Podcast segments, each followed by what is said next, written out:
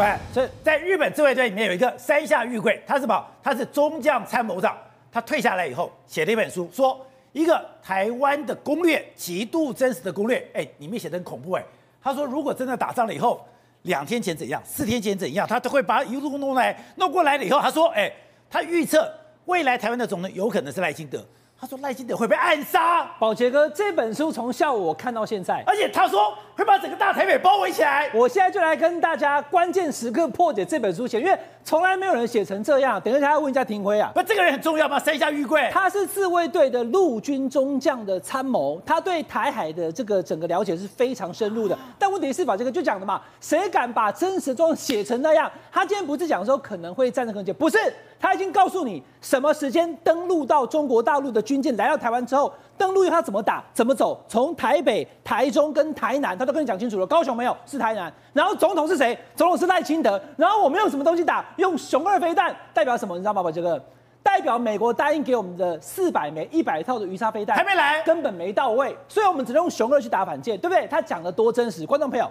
这本书他已经写出来了，在日本还没有翻成中文，可能翻成中文，我已经看到眼花了。我看了以后也心惊肉跳，为什么？因为他写的很真实，他把他的认为会发生的状况全部套进可能状况之。我来跟大家一个一个的分析。首先，他认为中国大陆呢要对台湾进攻之前，他会有大概十天左右的第五纵队的作战。在台湾所有的网络，他认为台湾已经有很多的解放军的这个潜伏在了，所以呢，台湾已经有解放军了。他讲的非常清楚哦，宝杰哥，你注意听我讲哦，台北车站、善导市站、中山捷运站、西门、北门，通通都会放射炸弹，所以我们的捷运会被毁掉。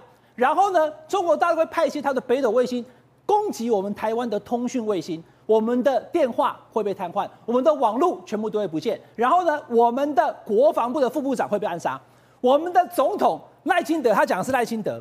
他说赖清德的坐车会被放置炸弹。哎，他讲的很真实，为什么？因为他讲完之后，我看完以后，他不是不懂哦。我们的总统其实每次出去都是三台车。他说赖清德他搭上了，他有变化，就是我们台湾的第五中队放了炸弹在总统的车上，想要炸死总统。结果呢，他逃过一劫，炸到的不是赖清德的车。所以赖清德呢，就跟国际社会开始召开记者会。他他设定第一个第一个设定重大设定是赖清德会是总统。他用哭诉式的悲愤的告诉三种，第一个。美国、日本，请赶快协防台湾，因为台湾被攻击了。第二个，台湾的所有民众跑去躲起来。第三个，我们的军队会抵抗到最后一刻。所以呢，叫做赖清德没有被炸死。然后呢，中国大陆会做什么呢？D-Day 一般是所谓的发动日，可是他还有登陆的日期。他从登陆日期开始算。他说登陆以后，他认为会登陆哦。他认为，所以嘛，所以美国给我们的设备可能不够。所以我们的鱼叉发弹没有到位以后，美国最后没有来这些装备，以致使呢，中国大陆他要攻击我们台湾的时候，我们有打熊二飞弹，可是你无法阻绝全部人，所以最后登陆了。他说台湾的这个海域跟港口会是尸横遍野，然后呢，台北的港口应该是在那个巴黎那个地方，然后呢，他认为台中也会被攻击。然后呢，台南的海滩，对，他就设定这三个，因为他会有三路去，所以你看，他把台湾的地图整个倒过来，对不对？他认为会有三路攻击。然后呢，第一路呢，他是先用飞弹轰炸，然后呢，再用卫星把我们的这个瘫痪以后呢，他要开始要登陆。要登陆的话，就是台北、台中跟台南。说这个是山下玉桂放在里面的图。讲到这里以后，大家讲说你到底在维汉在讲什么？不是，都是他讲的，好吧？但是我看了以后，我来跟大家报告。那他的他讲的非常的明确，美国怎么办呢？美国立刻呢？他会要求中国大陆不准，但是不要求没有用。我们先前不是有美国兵推吗？我告诉你，山下裕贵不是乱写，他说会出动三三艘的航空母舰，包含了雷根号、尼米兹号跟这个罗斯福号，在台湾的南部海域、东部海域北部，他全部讲完了。所以不是来两艘航空母舰哦，是来三艘三个航空母舰的战斗群。然后你看赖清德的车有没有？日本陆军参谋长退下来了。他对他对台海的情势，因为他一直都认为这个日本解放军啊，日本的那个自卫队应该要去注意解放军的动态。他说赖清德的车被放炸弹。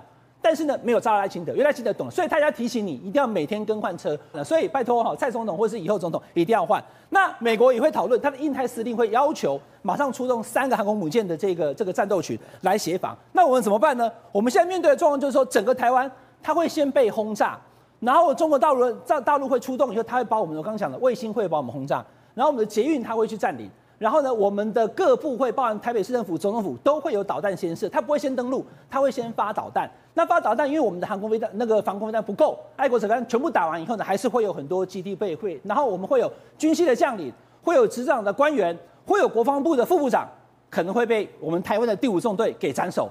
那接下来就会有暗杀行动。对，他说会有暗杀行动啊。但事实上，你这样一推演下来后，的确是有可能。然后呢，然后东京美日本跟日本有关，日本就要开始发动从与那国岛跟宫古岛进行台湾的撤侨。那中国大陆在飞弹攻击之前，他会先发布。让世界各国在台湾的，包括可能菲律宾跟日本，你要撤侨先撤侨，就只有三天，三天又开始进行攻击，三天撤侨，我们跑不掉的人就在台湾就要去。那说他说赖清德会逃过了攻击以后，然后继续对抗。那因为整个过程当中呢，我们是全力抵抗的。他认为中华民国的军队是全力抵抗的，只是抵抗到最后呢，还是会被攻上陆地。所以这个时候美国的介入就非常的重要。那这本书写到这里哈，他的意思就是说哈，当现在两岸的情势是这样的状况的时候，有一天。当解放军要攻打台湾的时候，美国跟日本，我我觉得啦，我看完之后我的感想是，必须要更积极的介入，否则刚刚讲的事情就会发生。但如果他更积极介入的话，比如说鱼叉飞弹四百枚、一百套都来了以后，我们就不是只有用熊二，他军舰要登陆的状况就会变减低了。不过我是觉得啦，哈，这个山下玉贵先生哈。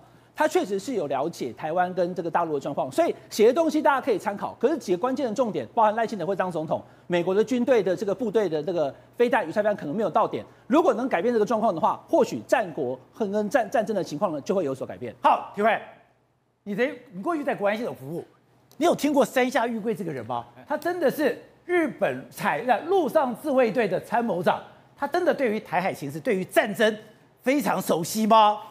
听过是听过，但是不是呃在主线上面的一个重要的一个人物啊。但是因为他过往来讲它是陆军系统的，所以它有很多的想定。它其实写的东西很多都是过去来讲可能在日本自卫队当中演习当中的是一个想定的故事哦。但这些东西自卫队的想定，对这些想定的东西基本上我们没有问题，因为本来来讲的话，我们的演习的想定跟它大部分很多东西都是雷同，都差不多会是一样的。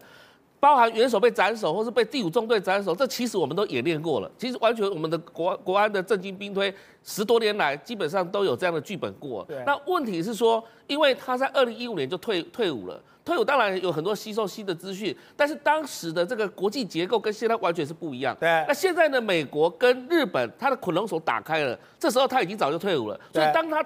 日本恐龙所打开的时候，现在岸田文雄要做的源头打击，以及美国所要做的长城飞弹的打击，这些东西全部都在呼应。等于说，他讲的东西来讲的话，美国开始在思考一个解决的一个方案。他当时非常担心，就是说，如果你美日慢半拍的话。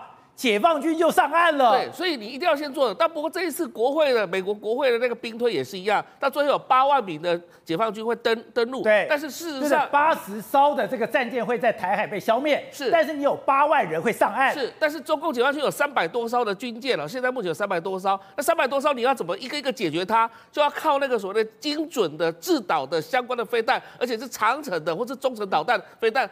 对舰的这个可以来处理掉这些中国的这样的军舰，让它连登陆都没办法登陆的运兵船，所以现在大家在找找解决方案。也就是说，这些所有的最差的状况，其实美国、日本、台湾都有联合演，甚至联合演习过了。所以这样的一个做法，就是说怎么去处理这样的问题，怎么去解决这个问题。而现在来讲的话，各国。都已经在提出一些相关备案，那包含怎么去安置我们的什么弹药库之类的，或者是所谓的呃鱼叉飞弹怎么去做这些事情。那像类类似这种东西来讲的话，其实已经建立了相关的管道。好，那另外一个就是也在讨论山东号到了台湾的东部，大家很紧张，说哎对台湾造成一种巨大的威胁。可是今天有讲啊，巴士海峡台湾最熟悉，而且巴士海峡是一个潜艇最好的伏击区。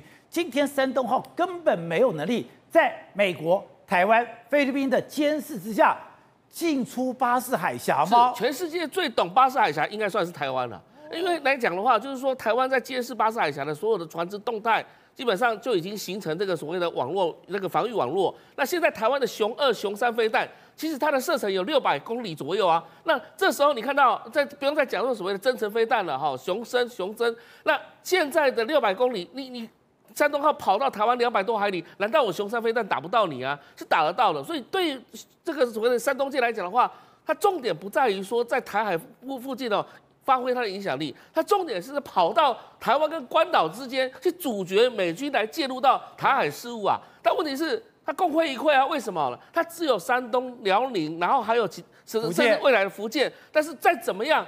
驻日美军本来就可以移动了，驻菲驻菲律宾的美军还是可以移动啊。所以这些他怎么去拒止？他本来拒止的概念是想要在第一岛链拒止美军的介入，但是美军已经就在第一岛链的时候，那他怎么去拒止呢？美军已在第一岛链了，思维又是不太一样了。所以他作战来讲的话，这种我还是强调一次，山东号还是摆拍用的，他没有真正的作战能力。就算是有要作战，而我们的熊三、熊三、熊二、熊三的确就有能力可以把它打打击中了。所以对山东号、辽宁号来讲讲的话，它再怎么样经过台海或经过经过什么那个那个巴士海峡或是宫古海峡，其实基本上都可以被锁定的。好，辉诚，我想山下裕贵的这本书里面特别提到，哎，台湾有第五纵队，而且人已经在里面。他说，如果发生战争的时候，哎，刚刚讲到今天的总统府，现在很多的捷运站，甚至刚刚讲的有一个国防部的副部长，今天有很多的立法委员会一个一个被斩首。你想说有这么夸张吗？哎，这两天很怪哦。第一个，他这是像他讲的。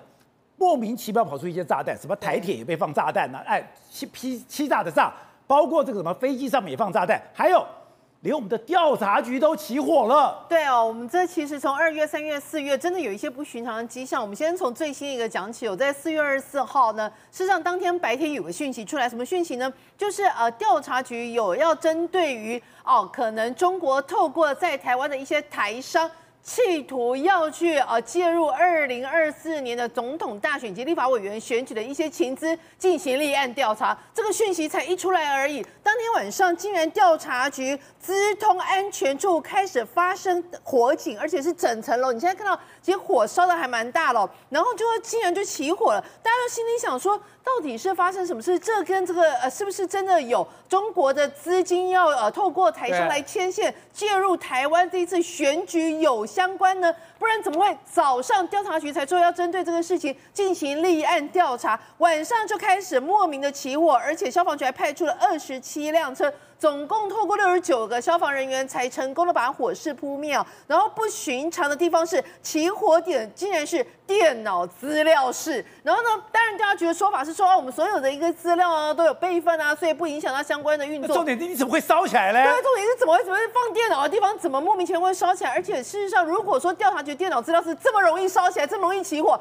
那也让人家觉得说你那个调查局是不是本身的一些安危就有点堪忧？第二个，刚刚其实啊，我。他有特别提到第五纵队要以什么瘫痪机场啊，瘫痪他的一些呃铁路交通这些。我跟你说，这真的是很巧合。为什么？因为从二月、三月、四月，你知道我们在夯不啷当加起来，包括我们的台铁，包括我们的机捷，包括我们的松山机场，包括我们的桃园机场，包括我们的高雄捷运、海陆空港口。都有被传出说，而且后来都发现都是假的，就是说有这边说啊，我现在有爆裂物，然后呢，我现在要全程直播，明天我要在桃园机场的候机大厅，呃，呃，Facebook 直接直呃，就是要那个直播我整个杀人的情况。